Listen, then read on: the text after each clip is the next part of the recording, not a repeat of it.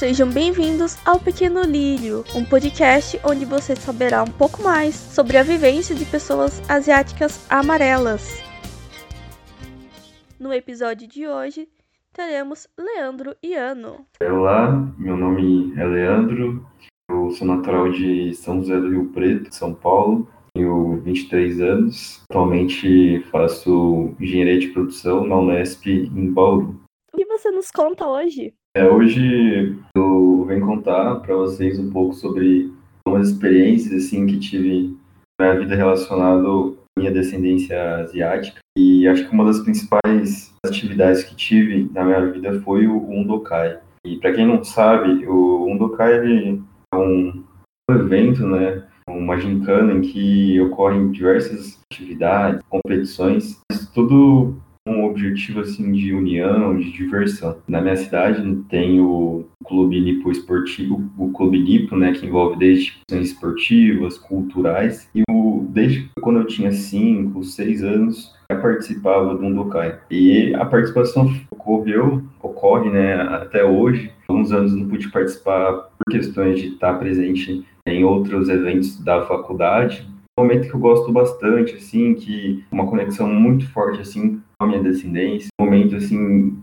que realmente você lembra da sua origem, quem você é e o que você representa. Nossa, que legal! Um Dokai foi um dos poucos eventos que eu já participei, que tive contato com outras pessoas asiáticas amarelas. E é muito divertido, tem várias provas, vários prêmios também. Quando eu participei, eu só participei quando era criança, tinham várias provas que eram muito legais, que eu gostava muito, mas também tinha algumas provas que eram muito chatas, que eu não gostava. Qual a sua prova favorita? Ah, eu gostava bastante, assim, da, da prova de revezamento. É uma prova, assim, que eu já praticava, assim, o atletismo. Eu queria sempre, tipo, desempenhar o melhor papel, assim, para minha equipe. É interessante que eles formavam equipes, assim, para participar das gincanas vai ser assim, um conceito de competição, mas uma competição bem saudável. No final, todo mundo ia ganhar algum prêmio, desde o primeiro até o último colocado, todos iam ganhar algum prêmio. Então, era mais de brincadeiras assim que você tinha com alguns amigos, né? fazia dentro da gincana. Né? É, cada vez mais sentir vontade pelo esporte também, algo muito importante na vida da gente. Você, qual você gostava mais? Eu gostava muito de corrida no saco. Agora, corrida só de correr, não sei correr, então eu não gostava. Não tinha condições. Mas o legal do Dokai eu não sei como era o seu. No que eu participava, tinham provas para todas as faixas etárias. No seu também tinha isso? Sim, sim, é, esse, esse é um, um, dos pontos também que eu acredito que seja fundamental, assim, para que todo mundo participe. Então, eu lembro que crianças participavam muito da corrida do saco, como você citou. Os adultos já participavam de provas um pouco mais complexas e envolviam um pouco mais de raciocínio, é, que até tinha uma questão lá de tabuada, matemática, e, que, e quem fizesse mais rápido ganhava a primeira colocação né, praticavam muito o gateball, que é um, um, esporte trazido também do Japão, que é bem parecido com o golfe. Tem as suas diferenças, assim. Nossa, que diferente! No Undokai que eu participava, eram apenas provas físicas mesmo. Também atividades que integravam as várias faixas etárias. Então eu tinha prova, mas assim, de raciocínio lógico, não tinha nenhuma prova. Achei isso bem diferente. Sim, sim. Essa era uma prova que eu gostava bastante também. Acho que fica em segundo lugar no, nas provas favoritas, principalmente pelo, pela minha proximidade com, com as exatas. E, e, até esse ponto de unir as gerações na mesma gincana, é o que vem acontecendo ultimamente no Dokai é, em São José do Rio Preto. Ainda assim, ainda não tem uma prova assim que é, todos vão participar, sabe? Eu achei bacana a ideia, acho que é uma coisa a se pensar, a implementar aqui. Sim, eu via o Undokai mais como um evento de integração entre as pessoas, um momento de rever as pessoas, do que um momento de competição em si. Apesar de ter várias provas, todo mundo ganhava prêmios muito legais. Lembro que as crianças ganhavam material escolar, aqueles cadernos pequenos, lápis de cor, pasta. Os adultos ganhavam produtos de limpeza. No seu, quais eram os prêmios? Então, aqui já era um pouco diferente em relação às crianças. Até achei a sua ideia assim, melhor que os prêmios daqui. Aqui os prêmios variavam de refrigerante, salgadinho. Achei que, principalmente para nossa educação, assim, lápis, é, caderno seria bem melhor. Mas aí também em relação aos adultos, aí já tinha uma semelhança. Adultos recebiam produtos de limpeza, é, óleo, açúcar.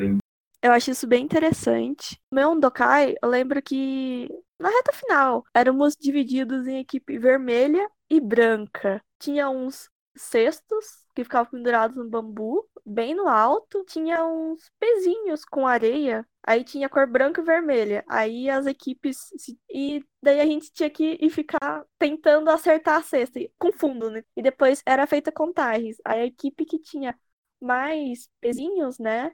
Ganhava. Eu achava isso muito legal. No seu também tinha essa questão de divisão de equipes?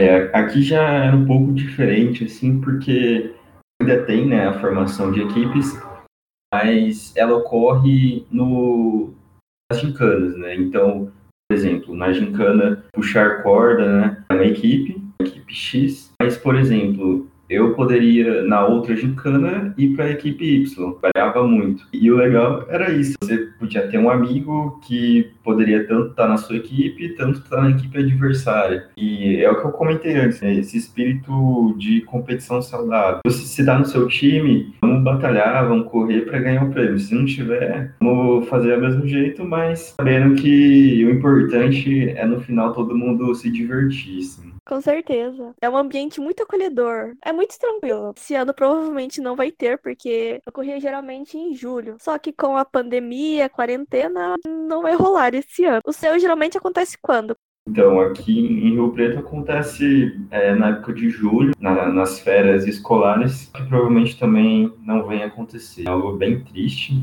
mas necessário nesse momento que a gente vive atualmente. Então, outro ponto também que eu acho bastante interessante, o, no almoço, e as famílias se juntavam, compartilhavam um pouco da comida que cada uma trazia. Então, variava desde comidas japonesas até comidas árabes. Então, era uma mistura assim, de culturas, até comidas brasileiras também. Muito compartilhamento, união. O intuito principal era a gente se bem, se alimentar bem. Nossa, que legal! No meu, eu não lembro de ter esse compartilhamento de alimento. Bem legal essa solidariedade, além de você poder comer também coisas diferentes. Sim, sim. É, além disso, tem uma barraca, né, onde servem peixinhos de carne, é, pastel. Quem não havia trazido nenhuma comida poderia estar tá também consumindo. Que legal! E o que você mais gostava de comer? Ah, eu gostava bastante, assim, dos onigiris alimento que eu, desde pequeno, quando via com a minha avó, assim, ela fazia, eu já aproveitava e comia também. E outro alimento também que eu gostava bastante é o tempurá. E esse é outro, assim, que desde pequeno como bastante, assim, principalmente que envolve, tipo, legumes, também um pouco fritura, assim, querendo ou a gente acaba gostando. Isso é verdade. Nossa, tempura é muito gostoso também. Eu adoro quando minha mãe faz. Além do Undokai, você já chegou a participar de algum outro evento de cultura japonesa? Sim, sim. Eu participei, é, muitos deles pelo Clube Nipo. É, é o Pondori, um festival né, que envolve as danças tradicionais, assim, a cultura japonesa. Além disso, em Rio Preto, um grupo de taiko, para quem não conhece, se fosse grupo musical, alguns tambores. A partir deles, com alguns instrumentos, conseguem fazer um som assim, fica bem forte, assim, imponente. Isso já vem uma tradição. Então, eles tocavam em alguns eventos aqui, eu pude estar participando, né? Ouvindo. Aí fora do Rio, pude estar participando até esse momento de quarentena, estar assim, arrumando meu quarto. Eu achei algumas fotos e troféus. Uma competição de desenho que eu participei e envolvia só descendentes. Uma competição assim que eu vejo hoje e falo, nossa, como que eu ganhei? se eu, eu, faço meus desenhos hoje, não tem nada a ver com fazia antes, sabe? Mudou bastante, mas é algo que me ajudou a conhecer algumas pessoas, assim, nesses eventos, ser amigos, pessoas que eu levo na minha vida. Acho que foram fundamentais, estar mais próximo da cultura japonesa, no meu caso. Nossa, eu nunca fui no Modori. Eu sei que em Bauru tem, pretendo ir. Eu já ouvi falar que tem muitas comidas gostosas. No Modori que você foi, tem. Sim, sim, tem, tem comida, tem dança. Aí você pode escolher assim o que você vai se dedicar, né?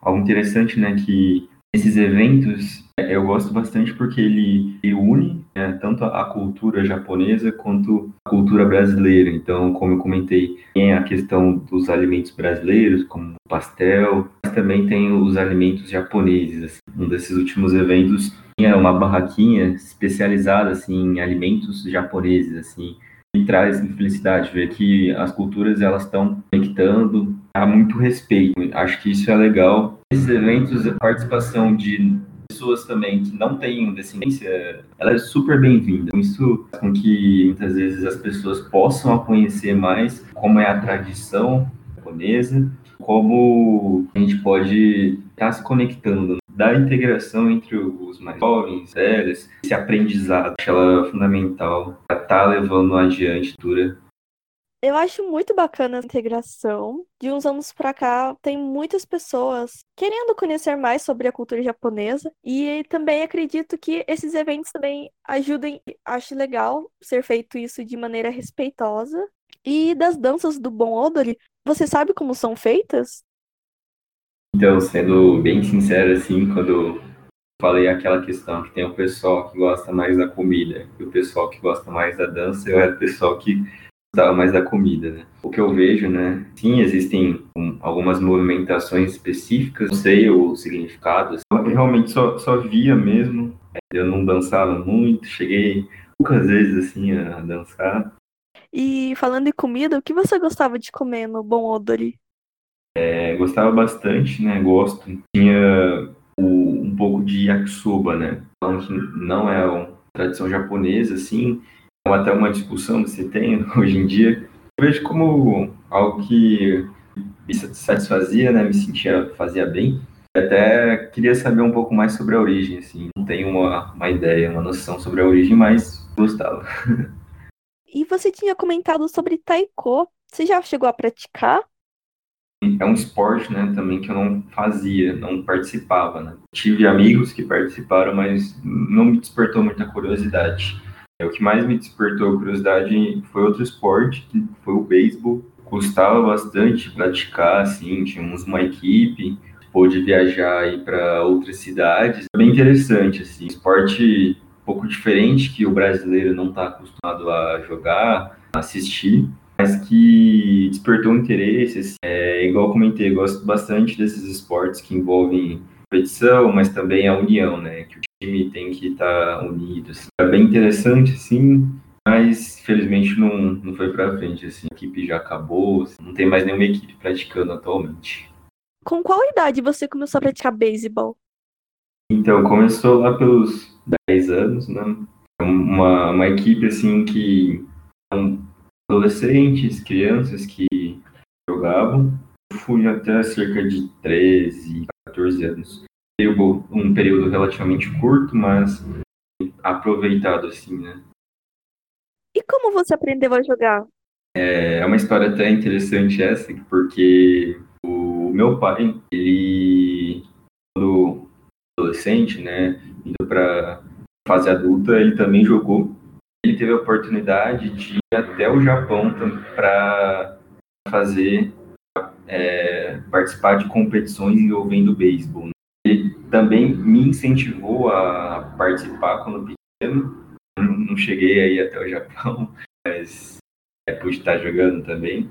Até o meu pai era um dos treinadores, assim, e acho que ajudou também a, a, eu participar, né? Querendo ou não, a imagem que, a gente tem quando é um, um familiar ou alguém próximo ajuda, né? A estar tá participando de algo, incentivando, né? Nossa, que legal. Então você aprendeu a jogar com o seu pai, então. Sim, sim. A equipe contava, assim, com 10 a 13 pessoas, mas variava bastante, assim. Tipo, dias que algumas pessoas não iam, tinha dias que novas pessoas vinham.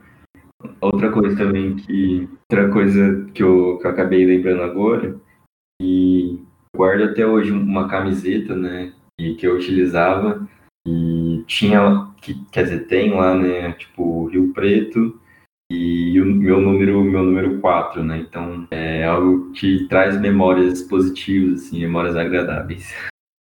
Uou, isso é muito legal. E é muito difícil jogar beisebol? Eu acho que depende, assim, né? Como todo esporte, eu vejo que tem que envolver muita é, disciplina, né? Além de disciplina, é muito treino. Então, treinar, não tem jeito. Mas ter muita habilidade também com, com a mão, né? Tanto para lançar quanto para bater a bola. Explosão na corrida, assim. Envolve vários requisitos, assim. Tem mais algum assunto que você queira falar? Acho que, para encerrar, assim, é, até uma curiosidade que eu trago aqui, o que me intrigava, assim, né, que eu, na época do, do vestibular, lá, né, ah, qual é a sua etnia? Aí, eu nunca tinha me feito essa pergunta, assim, pensando, pensando e cheguei na, na conclusão, assim, né, tipo, realmente a minha etnia era amarela. Então, que aquilo, isso quer dizer, representa, é quem eu sou, é a minha origem e é isso que eu defendo assim na minha vida. Curiosidade que muitas vezes as pessoas se perguntam, né? Quando se perguntam é quando vão fazer um censo do IBGE, quando vão se inscrever em algo. Mas que acho que é importante a gente todo dia a nossa origem, pensar no, no que a gente é. é também nossos atos, né? Que, queira ou não, representa é, pessoas que coisas muito importantes, assim. Erradas, a gente tem que mudar, né? A gente tem que mudar os nossos costumes, os nossos jeitos. As estão certas, acho que a gente tem que manter para evoluir, melhorar cada vez mais. Com certeza. E, nossa, achei curioso você saber que você é amarelo no vestibular. Eu não tive isso Desde, desde pequeno, assim, eu já tinha uma noção, assim, que sempre falaram, ah, você é mestiço e tal, é, você, é, seus avós vieram do Japão. Mas eu fui criar realmente a consciência do que eu era, assim, mesmo nessa época, sabe? Às vezes a gente não sabe, é, às vezes a gente tem um pouco de receio, assim, de saber mais, e eu acabei realmente me autoconhecendo, né? Acho que essa é a palavra. Ver de quem eu sou, de onde eu vim. Acho que é isso que é importante, sabe? Conhecer de onde a gente é, para onde a gente quer ir também, né? Uhum. Muito importante. Muito obrigada, viu? Eu, eu que agradeço, Ellen, pela oportunidade de estar falando um pouco mais sobre questão do CAI, né, das gincanas, é, de outros festivais, eventos. A gente está também contando um pouquinho mais sobre as minhas histórias, minhas experiências. Agradeço muito por você ter vindo aqui, é, aqui, entre aspas, né, porque você está na sua casa, toda minha. Eu fico muito feliz por você compartilhar um pouco da sua vivência. Como podem perceber, houve uma mudança de nome. Na verdade, eu queria chamar o podcast inicialmente de Pequeno Lírio, mas eu descobri que tem um blog chamado O Pequeno Lírio.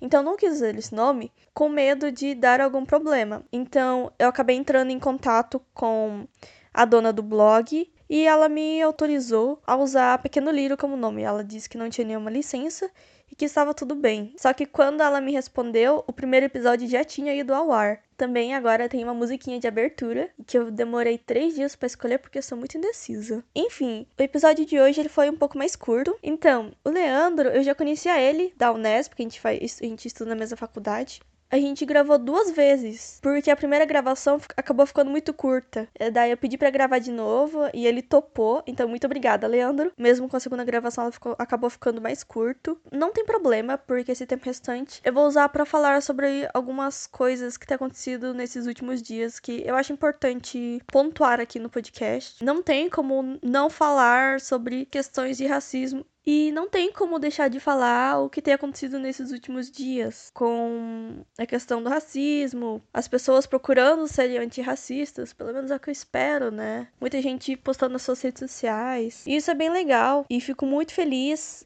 Eu espero que de fato isso saia das redes sociais e virem atitudes.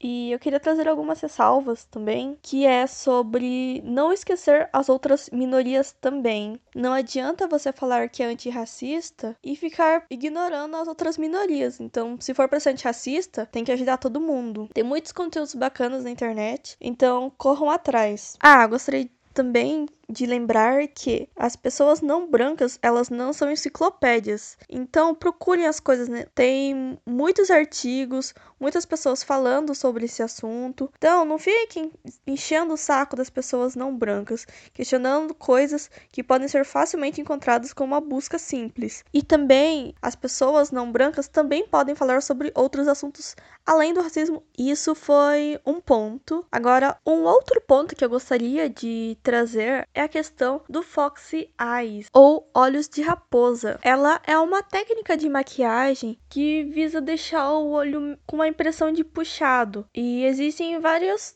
truquezinhos para conseguir esse efeito de olho, como por exemplo é, na maneira de fazer o delineado e também de colar cílios postiços, mas na ponta. E se eu não me engano, essa tendência começou com as irmãs Hadid. No... Elas fizeram um procedimento estético para levantar o olho. Curiosamente, essa técnica lembra muito os olhos puxados de pessoas asiáticas, o que é no mínimo incômodo. A primeira vez que eu vi essa técnica, já faz um tempinho, foi no Instagram que eu vi um vídeo vídeo e eu fiquei muito assustada. Eu fiquei, meu Deus, a mulher, ela tá querendo ter o olho puxado, é isso? A moça, ela, ela pegava duas faixas de cabelo e ela puxava. E da maneira que ela puxava, deixava o olho mais puxado. Isso foi muito incômodo. Acabou trazendo questionamentos. De, por exemplo, por que uma pessoa branca tendo o olho puxado é legal, é uma tendência, e uma pessoa asiática que tem o olho puxado, ela é ridicularizada por ter essa característica. Várias vezes vezes, sabe? Quantas vezes eu já não escutei alguém falando, ai, abre o olho, ou por exemplo, ou pegando as próprias mãos e tipo levantando o olho tentando imitar o meu, sabe? Quantas vezes eu não passei por isso? E daí agora, como a branca faz, daí é bonito, né? Daí é uma tendência. Eu particularmente acho muito ofensivo. São questões das pessoas asiáticas. Isso acabou entrando nos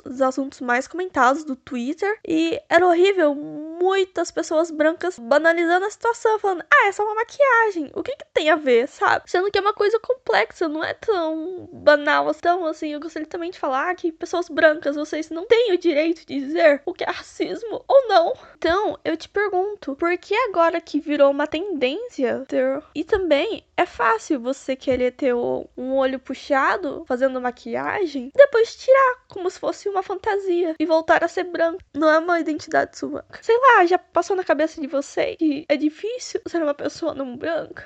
Agora você imagina ficar vendo que uma característica sua que você odiava a vida inteira, eu odiava, eu odiava meu olho.